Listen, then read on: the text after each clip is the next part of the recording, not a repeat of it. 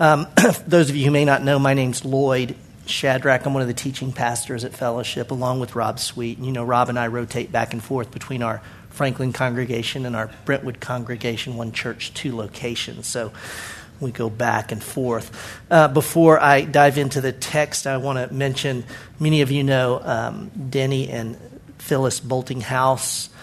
Uh, uh, Denny and Phyllis Boltinghouse. Denny passed away yesterday.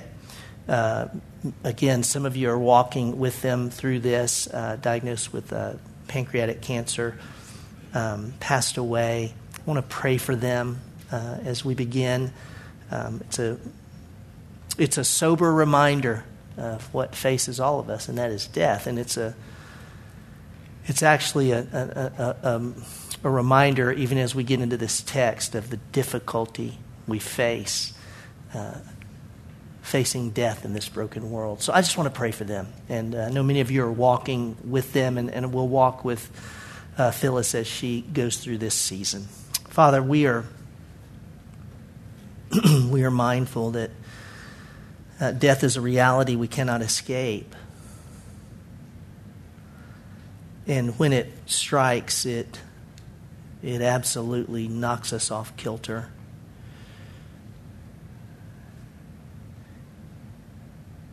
And yet we know there is a hope, and that we, as Paul says, can grieve. Yes, grieve, but not grieve as those with no hope. So we pray that for Phyllis and family in these days, that your spirit would be so evident and present in a way that they feel your presence and know your good hand, keeping, leading, guiding, even in this. Thank you that Denny knew you walk with you, and his last breath was his first breath in your presence. In Christ's name, amen. Well, last week, Eric Hoffman, our campus pastor here, opened the word in chapter 7, verses 1 through 14 to remind us that this is a broken and upside down world. That's the message of Ecclesiastes. And I must say this, and I shot Eric a text because having listened to his message, he did an amazing job. He did an amazing job. And so you need to listen to that because it leads into this. But we're going to pick up where he reminded us that uh, God's wisdom, and, and we're going to stay in this theme of wisdom and foolishness, God's wisdom is counterintuitive because this is a fallen and broken world. And do you remember he used the illustration of the map that you got, you got a map, you know, and we don't use them much anymore, but you unfold it and look at it, and there's a point at which it helps you to just turn the map upside down to kind of see, oh, that's left, oh, that's right. And it's the same with God's wisdom. When we apply God's wisdom to the world, it's kind of like, well, this is, this is so counterintuitive to life and the way life works. You know, we think the world says if you want to get ahead, climb over someone and get to the top. And the wisdom of God says if you want to get ahead, then bend down and serve. Solomon himself takes us through some pretty stark contrast where he invites us, you want to you want to know wisdom? Go to a funeral. Don't go to the house of partying. See, the world will say, well, we'll go to the party and Solomon says, Go to the funeral, and on and on he goes. We're going to continue this theme in our text today uh, the contrast between wisdom and foolishness, okay? And as, as, as Solomon takes us deeper into this contrast, he is going to address what I think is one of the, capital T H E, most challenging questions that we all continue to ask even to this day. In fact, humanity has been asking it from the day that Adam and Eve uh, were cast out of the garden. Uh, philosophers, psychiatrists, physicists have been trying to unwind this Gordian knot of a question, and all of their answers are insufficient. I'm going to give. I'm going to say to you uh, that Solomon's answer, though it won't be insufficient, uh, we won't like it. Okay, so I'm just warning you now. We won't like it but we need to hear it. And if we hear it biblically, when I say hear biblically, you know, the Shema, hear, O Israel, biblically to hear is to what? To hear it biblically is to what with it?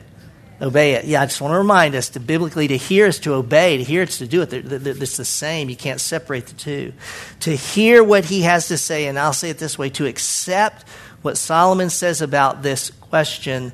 I, I really believe it is to uh, it is to embrace the gospel, to live free, to live with a hope that ultimately does not disappoint. If you haven't opened your Bibles, go ahead and do that. We're in Ecclesiastes chapter 7, verses 15 to 29. The question he seeks to unravel is in that very first verse of the text that was just read to you. I want to read it one more time. Look at verse 15. He says, I have seen everything during my lifetime of futility. There is a righteous man who perishes in his righteousness and there is a wicked man who prolongs his life in his wickedness. There's a righteous man, he dies. There's a wicked man, and he lives, lives a long time. Some of you may know uh, Chandra Lassiter. Chandra herself was uh, diagnosed with a very rare pancreatic cancer, same as Denny, but it was very rare pancreatic cancer in January of this year. Chandra died on June 19th of this year. We just had a memorial service that I co led on Friday for Chandra. Chandra was 49 years old. She leaves behind seven children. Oldest is 23, and then she has two boys, twins, that are nine years old. Did you know that Hugh Hefner lived to be 91? I mean, he lived a long life. You know, Larry Flynt founded Hustler magazine. He, he it's actually a pornographic empire that he runs to this day, and he'll celebrate his 72nd birthday this fall. Now, now I'm, you know, I'm swinging at low fruit, but I'm just saying there's, uh, you know, there's people that, and, and you know, there's, there's wrongness. They're, they're evil wrong. They, that's not right. That's evil, things that they've done and do. And they live a long time, and Chandra Lassiter loved the Lord. She died at 41 or 49. You know people, you know instances in life where, uh, you know, it's the old song, The Good They Die Young, that young as children, infants that have passed away, died. Uh, young people, children, young adults good in the sense of that, you know, they know Christ, they're walking with Him, seeking to live a life that matters. And then there's these evil people, you know, that you, you may know close by or from a distance you read the news, and they seem to just thrive. See, this is the question. This is the Gordian knot that Solomon's going to try and unravel with his wisdom. Why do the good die young? And why do the wicked live long? And that's not, uh, that's not 100% true, but it's true enough, it's true enough that we all know that, and Solomon applied his wisdom to it. I will say his answer uh, theologically and the text itself, you're going to see this as we read it, it's tough. Uh, one scholar writes this this is one of those passages that sets preachers to pacing in their studies, wringing their hands, asking, What does it mean?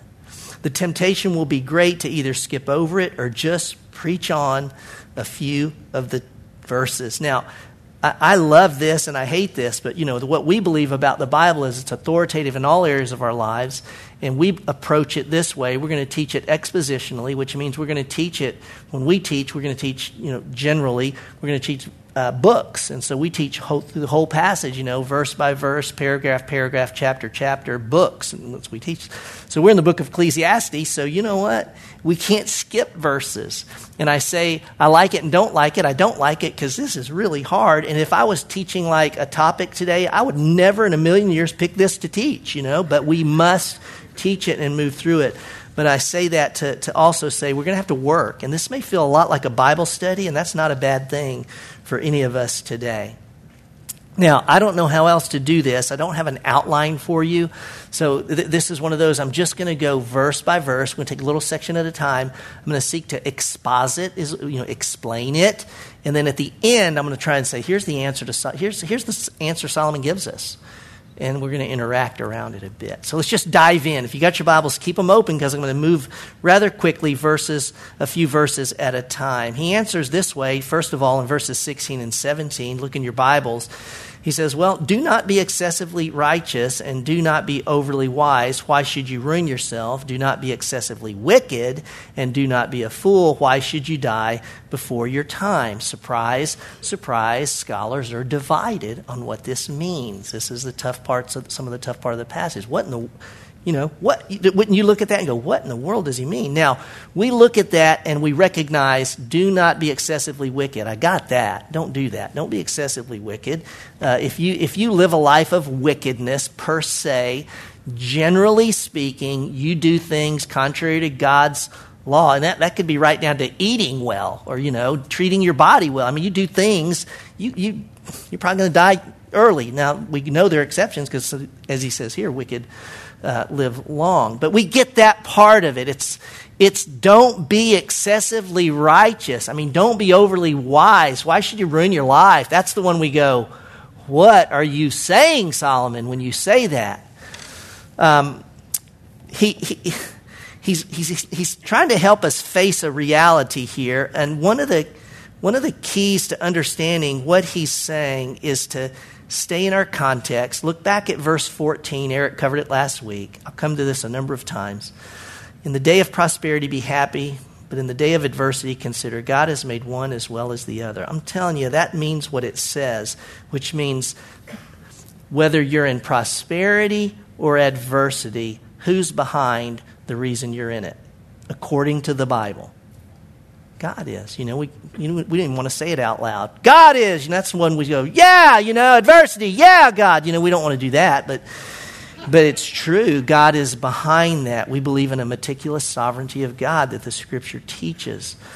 Uh, wisdom recognizes they're from God.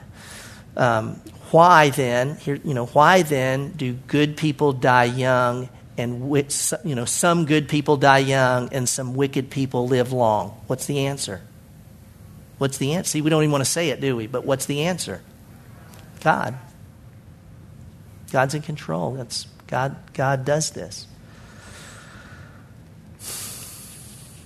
What do you mean then? What would God mean by being don't don't be overly righteous? Um, I get don't be overly wicked, but why don't be overly righteous? Well, what he's talking about here is a is self righteousness. Now, I'm not going to go into all the details behind this, but clearly he means what he says, but what he's getting at is, is don't be overly self righteous. And what do I mean when I say that? It means don't, don't, uh, don't be righteous with the motivation that your righteousness now means God must be good to you. So that's self righteousness. Don't, don't think that you can live a good life and that you being a good person means God must be good to you in the ways you think of goodness, you see. Don't don't live, don't it's good to do right, it's good to be right, it's good to be righteous. But listen, don't go after a righteousness by which you think God will be beholding to you because of that righteousness. Said another way, our works of righteousness. If, if, if, our motivation is works, a works righteousness where I'm going to be right, I'm going to avoid sin, so God loves and approves of me. See, that, that is utterly contrary to Scripture. Iain Provan, a New Testament scholar, one of my favorite commentaries out on this book in particular, writes this Those who pursue wisdom or righteousness for profit you pursue wisdom and righteousness for profit, for gain, for, for gain from God, i.e., hoping to gain an edge over God and force his hand, are in no different a position to those who pursue foolishness and wickedness. Really? Yeah. For both are guilty of hubris, hubris, pride. He goes on to write, a dogged pursuit of being righteous and wise in order to gain God's favor is just as wrong as giving in to wickedness and foolishness because, here's the key, excuse me, both are incompatible with the fear of God. Because both are incompatible with the fear of God. Look at verse 18. It is good that you grasp one thing and also not let go of the other.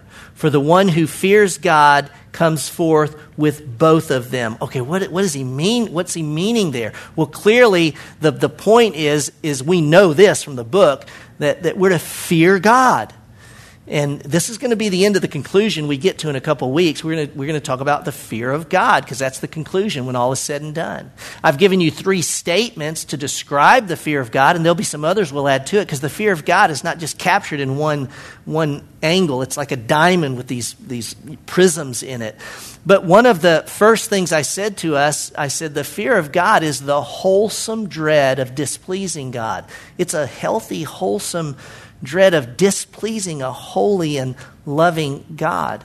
And so, what he's saying here is that the person who fears God holds both truths.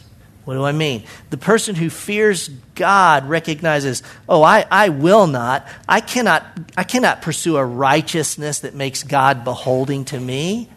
And I will not pursue wickedness as if I can pursue wickedness and it not have any consequences. No, I will, I will, it's weird how he says this, but I will hold both those truths and come through with both to say neither of those are acceptable. Does that sort of make sense? You see, some people take it this way. Some people believe he's talking about the golden mean. The golden mean of, you know, righteousness doesn't guarantee a long life, so don't be overly righteous, you know, be a little bit righteous. Uh, and wickedness doesn't necessarily mean you're going to die young. So don't, you know, just, just be a little wicked. That's okay. See, it's the golden mean. Now, why do we reject that as an interpretation?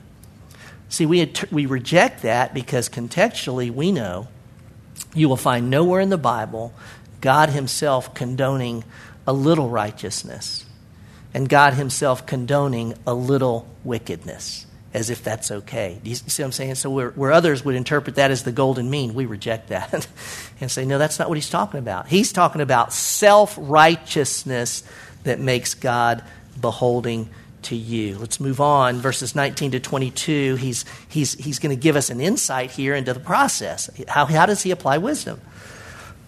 he says, Wisdom strengthens a wise man more than ten rulers who are in a city. Indeed, there's not a righteous man on earth who continually does good and who never sins. Also, do not take seriously all words which are spoken, so that you will not hear your servant cursing you, for you also have realized that you likewise have many times cursed others. Let me give you two statements. Number one, he says here, wisdom is powerful. This is true. This is affirmed throughout Scripture. Wisdom, you all, is powerful. How powerful? One wise man is more powerful than ten men. No, that's not what he says. He says one wise man is more powerful than ten rulers. You see where he goes? Rulers who have power. One wise man is more powerful. It's the power of wisdom. He says, secondly, sin is universal. Verse 28, really, or, or, verse 20, verse 20, we ought to hear an echo of Paul when he said, There is none righteous. Romans 3. There's none righteous. No, not one. No one who seeks good. None who seek good. There's none righteous. No, over and over, uh, it's Isaiah 53 and, and Psalm 14 he quotes, but you hear an echo of this here. He goes on to say, for, uh, for all have sinned and fall short of the glory of God. Do you see that here? So wisdom's powerful. He says, sin is universal. And then he gives this little anecdote and he says, and I, I, you know, I think this is so applicable for us in terms of our day to day and in, in particular social media. And he just says this, you know, sin's universal. He says, by the way, you need to be really careful, I think, you know, applying today, what you read on social media and what you hear, period. Because you may hear someone say something about you, and you're going to get all riled up. Because you're going to look at it and go, that's not true. And you're going to, you're going to be mad as heck. And then he says this he says, Now, what, what I want you to think about is that you have said stuff like that about other people. Oh, oh, so I sin too. Yeah, that's the point. I can tell you that, that and, and, if you were standing here, so I'm not, I'm not the exception, I, I am with you. I'm, we could all say this. I've had people say things about me personally that are not true.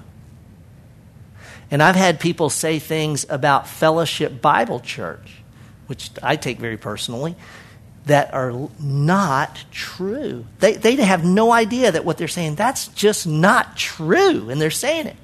And when people say things in particular that aren't true about me or about fellowship, I'll tell you what I do. I have dreams at night of revenge. And I get worked up. I do. I get worked up like, I'm just going to set this right. And, and Solomon says, Lloyd, take a breath. Hmm. Do you know the truth is that I have said things about individuals that weren't true of them? I have. And do you know that I've said things about organizations that aren't true, but out of my anger I said it, and it's not true of that organization? I'm not talking about when I was in high school, I'm talking about as an adult. And you see, Solomon says sin's universal. If you don't think it is, I want you to think for a moment. Someone says something bad about you and you want to punch them in the face. And before you throw the punch, I want you to stop and say, wait, I've said the same thing about other people. So, an awareness of our sinfulness, you see, restrains an inappropriate response, is what he's saying and that's always a good thing. He goes deeper in wisdom. Notice verse 23 to 26. I, I tested all of this. So, look, I test all this stuff out. I test my answer and my approach to, to this Gordian knot of a question. I tested all this with wisdom, and I said, I will be wise. But it was far from me. What has been is remote and exceedingly mysterious, literally deep.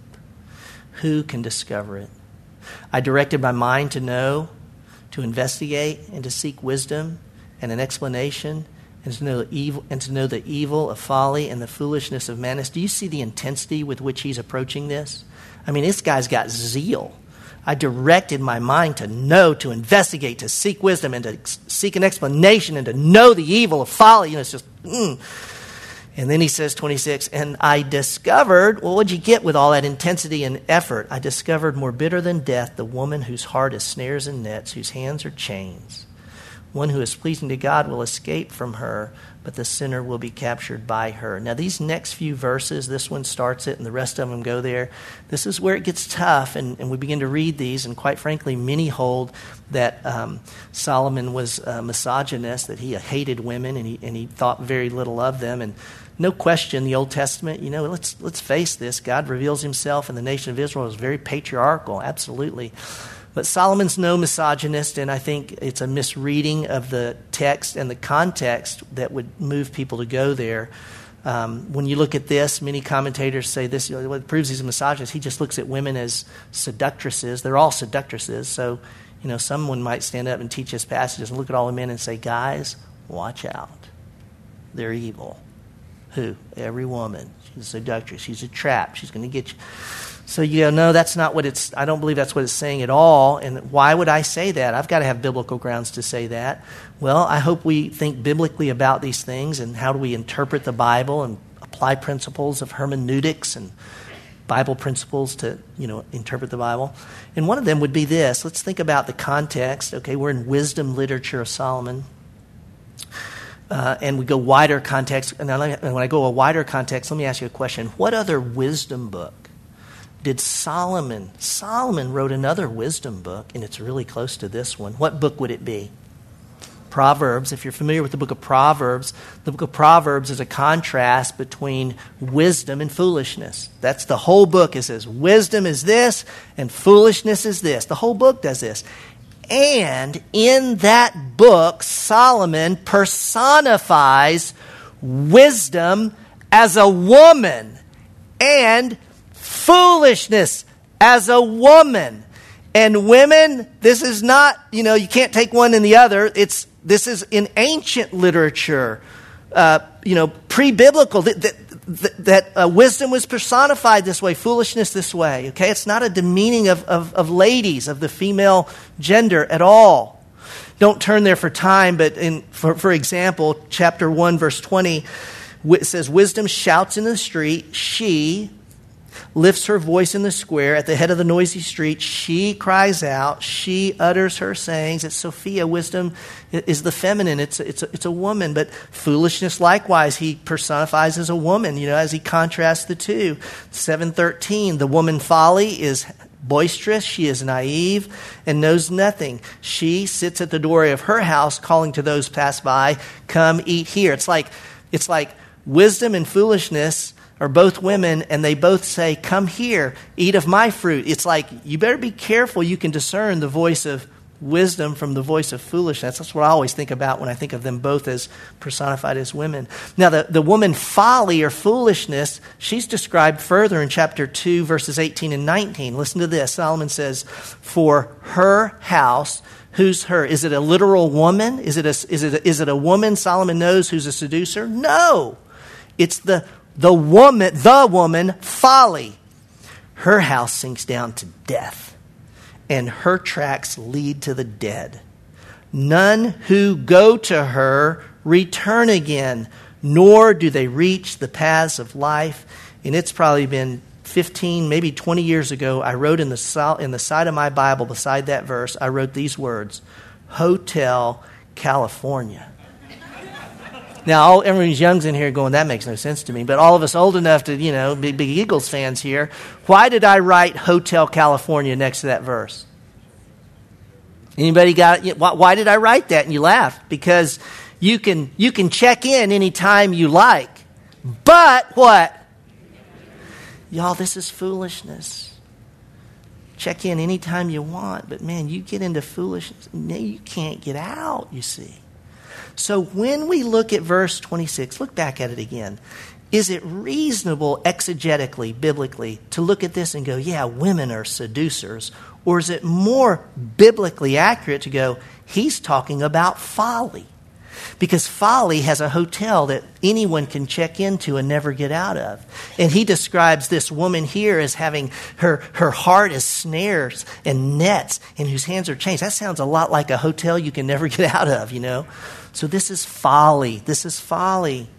And I tell you this, when he began, when, when Solomon began to apply his great wisdom to this Gordian knot of a mystery, why do the young die?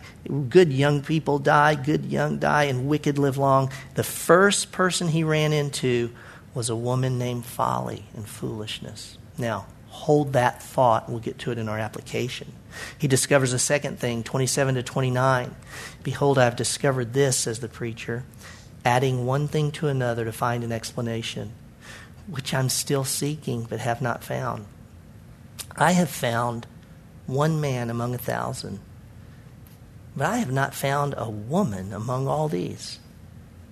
Behold, I have found only this that God made men upright, but they have sought out many devices. If you have an NIV translation, they insert the word upright, which is not wrong, but it's not in the original Hebrew. But then your, your text reads, I have found one upright, I have found one upright man among a thousand, but I have not found an upright woman among all these. Again, accusations of, you know, misogyny or demeaning women. Um, no, I, I, think there's another way to see it. You know, you could see it that way. I think another way to see it is it's wisdom literature. Uh, it's it's not a narrative, historical narrative. He's not speaking in you know in, in, when we take it literary, take the literary form. We, we we're aware of figures of speech, etc. When he says here even a thousand, do we take that literally? That Solomon said, I need a thousand people, 999, a thousand. Okay, now I got a thousand. Now I'm going to go back and, and he goes and he interviews it. No, we don't take that thousand literally. Why? Because it's a proverbial statement. And what he's saying is, you know, I looked at a lot of people. I looked at a thousand. I looked at a lot of people, and you know what? There was only one among this big group that had the wisdom that I'm talking about here. Are you with me on that? So you see, it's a, it's a statement to say men and women. Looked at all of them. It's only a tiny fraction who are living according to this wisdom. Now, verse 29. I want to read it again. This is so important. He wraps up by saying, Behold, I have found only this that God made men upright, but they have sought out many devices. When you read your Bible, you know, our hope is that we become eh, as so biblically familiar with the story of the Bible from Genesis to Revelation that when we read our Bibles and we read things and we hear hints of other passages, we go, wait, that sounds like, like you just read this, that sounds like Genesis 1, 2, and 3. And, and we'd be able to go, you know why it sounds like that? Because that's what he is thinking of. He, he, he's, he's gone all the way back to Genesis 1, 2, and 3. And he's thought about it and he said, You know, I thought about it and I thought, you know, God made men upright. That's Genesis 1 and 2. Innocent in the garden. And then he says, But man, mankind, men and women, have sought out many devices. Now, a couple of points. First would be this when it comes to this question of um, this mystery that he's, he can't figure out why do good, why do good people you know, die young and, and why do wicked people seem to live long and there's brokenness in this world. Why is this world so messed up? Why is it fallen and broken in a sense, looking at all that? He places the he places that responsibility for the brokenness where? Does he place it at God's feet? See, he, he puts right here in this text, he goes, you know, they all go all the way back, and no, God made them upright. But they sought out many devices. You see that? So he's landing it right at, at, at, people's feet. Now, I think it's a very interesting thing that Solomon does here. When you think about the Genesis story, God said, You've got everything. You know, Genesis, the garden, was about life with God as it was meant to be relationship with God, relationship with one another, responsibility and relationship over creation, wherein we were creative people. We make things. Things are happening. It's re- you know I mean. It's that. That's the way it's meant to be forever. And God said, "You have it all, but don't eat from this one tree. One limit. Don't eat from this one tree." And we know that they decided, no, we're going to eat from that. They were tempted by Satan and they ate from the tree. Now, Solomon describes that as they sought out many devices. Isn't that interesting? Because this is what he's describing. What do you mean they sought out many devices? Uh, let me see if I can unpack this a little bit. This was fascinating to me. I'm no Hebrew scholar, but I, I study Hebrew scholars. You know, we can read and, and understand in this way. And, and, and I, it, there's a play on words, okay? There's a play on words. We don't get it in the English, but let me see if we might get it in the Hebrew. Look at verse 25. He says, I directed my mind to know, investigate, and seek wisdom, and to and an explanation. That's the key word. I, I sought an explanation it's the Hebrew word sheshbon. Sheshbon. That's the Hebrew word for explanation. And, and it means, much as we would think it does, but in, in the Hebrew it means to give a systematic accounting of something, a systematic, organized accounting so that you can present something as look doesn't this this makes sense oh you've put it in such a way that i can see this to this to this and this makes the package that's an explanation, okay? So he uses that. He says he's seeking an explanation. And then notice in verses 27 and 28, he goes into it again, in particular 27. He says, I was adding one thing to another to find an explanation. Shishban. Adding one thing to the other. You see, it's kind of an accounting term that I'm going to account for this, and then I'm going to add this, and I'm going to come up with a perfect sum, and here's your answer in a systematic way. I've given you a sheshma, I've, I've explained it, okay? And then when he gets to verse 29, he goes, You know what I've found? Only this, that God made men upright, but they have sought out many devices. Not the same literal Hebrew word, but the same root so that devices, by the way, your NIVs say schemes, devices is the Hebrew word sheshban. Just a little in front of the sheshban. So Solomon says, I am going to sheshban this. I'm going to explain it. I'm going to sheshban this. And he thought and he stepped back and he said, Oh my goodness. God made people upright, but from the very beginning, they have been sheshban-ing all the time. And you're still going, Lloyd, what do you mean by that? I mean this. Solomon's saying, I'm seeking out an explanation. I'm seeking out an explanation. And what Adam and Eve did was God said, Here's the explanation of life. You're made to live in relationship with me, in relationship with each other, to co reign and rule the world, and you will do that forever if you'll trust me. And they said, I, I, I think there's another explanation. It might be in that tree that you said don't eat from. Do you see what I'm saying? So they hasheshban. They said, I'm going to figure this out on my own because I think I, I think I got a better explanation, God, for life than that. And they sought it. They sought it. God said, there's a limit. There, you know, life is found. This is just an aside, but li- I just have to say this because of the rootedness of this in, in, in the beginning. Life, we often think, is found in having all the answers, knowing it all, and having ultimate freedom to do everything we want when we want, why we want, without any level of limit or authority. I'm telling you, that's the way kids think life is, don't they? Isn't that the way adolescents, and I've raised them, I'm raising them now, teenagers, isn't that the way I was when I was 17? I'm going to live finally by mom and dad or whatever, right? See, we think that, and we think it as adults. But don't ever forget that life as God intended it, okay, is a life with limits. It was that way from the beginning. and it's going to be that way in eternity. Because God is God and we are not. So, you see that play on words then, how, how he gets to that and explains even Adam and Eve.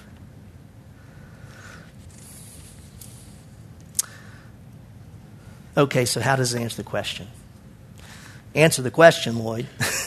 and the question is, why do the good die young and why do the wicked live long? You could say anything. Why, why does this world not make sense? Why do they, you know, because that's an injustice. That's not right. That's not right. I'm going to figure that out. What's his answer? What does he say? Well, he, he already answered it. Now, follow me on this. Look again at verse 14 when he said, God has made the one as well as the other, and I didn't read this, but I will now, so that man will not discover anything that will be after him, so that man will not discover.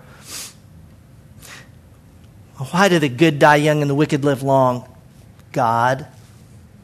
That's not enough. I got to know more about I got to get behind that this is God and you won't discover. And so Solomon seeks to discover. It's okay. You know, I'm not knocking searching for answers, etc. This is all appropriate. But Solomon goes after it, but, but, but God has already said man will not discover. And so uh, I'm going to ask you a question. In the, at the end of the day, did Solomon discover the answer to the question at one level? Did he? Let's let him answer. Look at verse 23. I tested all this with wisdom, and I said, I will be wise, but it was far from me. Y'all, it, it, was out of reach. He restates it. What has been is remote and exceedingly mysterious, deep. Who can discover it? It's rhetorical. What's the answer? What's the answer? Solomon says that, not me. And then look down at verse uh, 27 28. He says, uh, Behold, I've discovered this, adding one thing to another to find an explanation, which I'm still seeking, but have not found. He, now, he's, he's, he finds something, but he doesn't find the ultimate discovery in a sense, does he? I mean, be, why doesn't he? Well, quite frankly, because God said you won't discover it.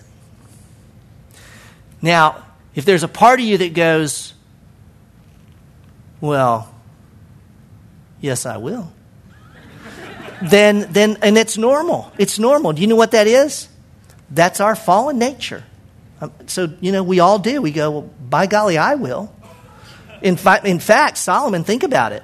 He's the wisest man who ever lived. And he said, I will. And he tried. And he didn't. And neither will you and me. So, the answer why do good people die young? Why do wicked people live long? What's the answer?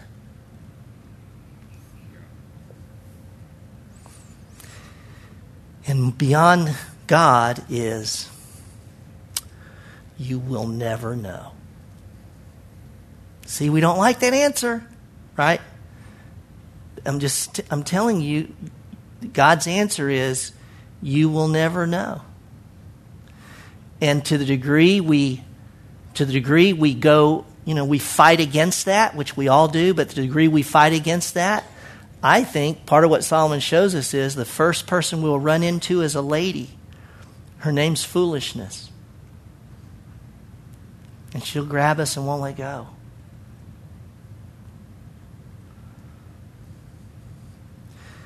There's a limit to what we can know in this life. And when our, in our sanest moments, okay, we recognize it. But sometimes our sane moments are few and far between, aren't they? And we just go, no, I have to know.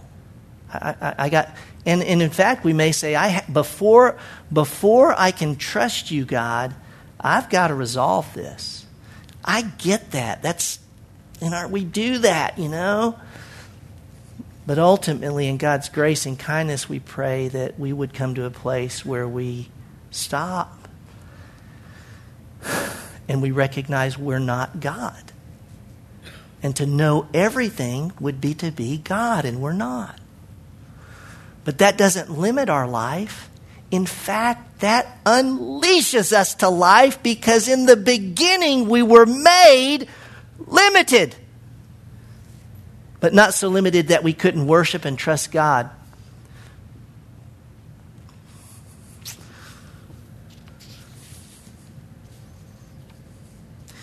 One sentence, I think, can maybe capture some of this. We can trust the actions of God because we know the character of God. This is, this is pretty big.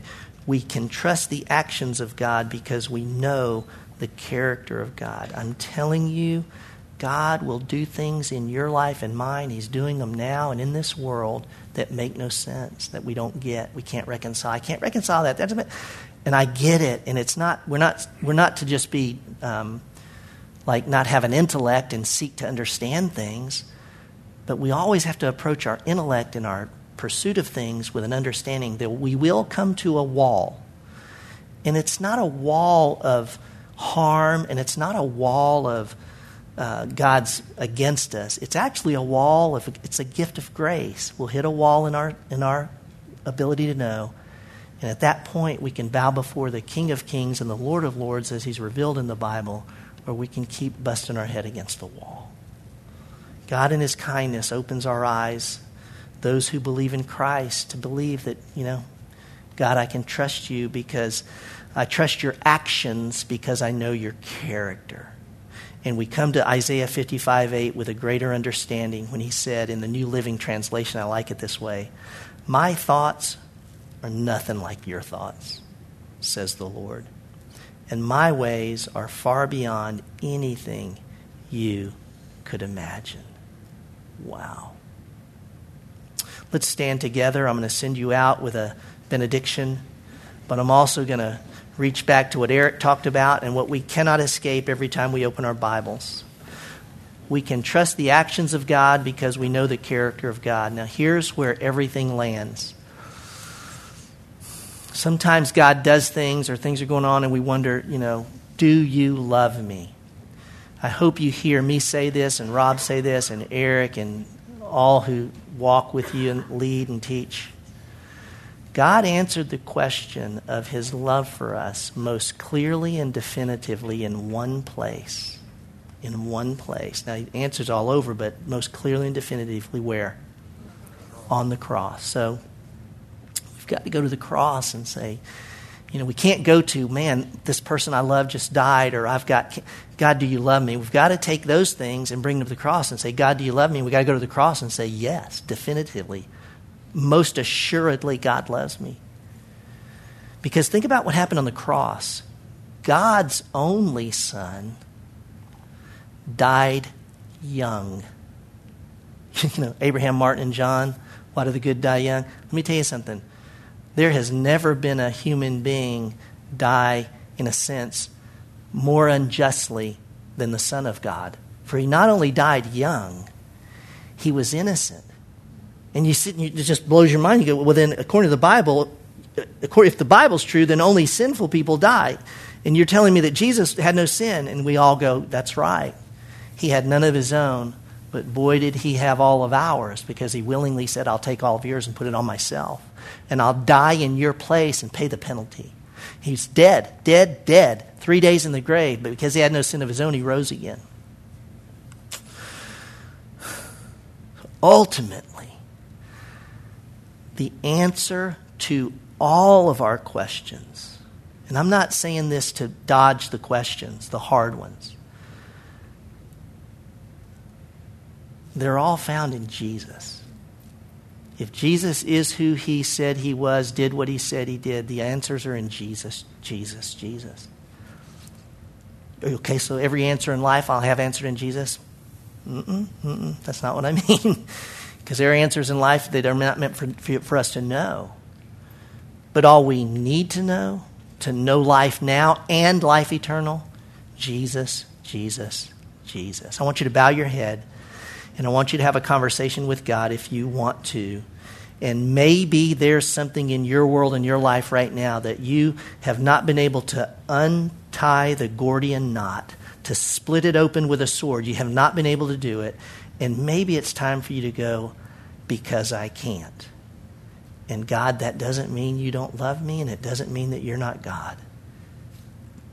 And maybe it's a time to, to repent and say, Lord, you're God, not me. I'm going to invite you just to have a conversation with God about that, the limits to our wisdom.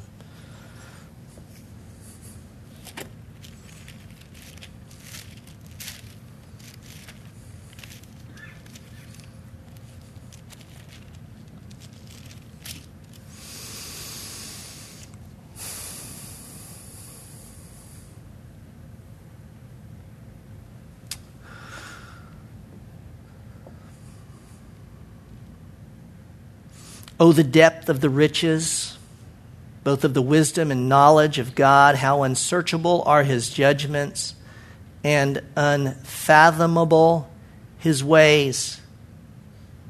For who has known the mind of the Lord, or who became his counselor, or who has first given him that he might be paid back to him again?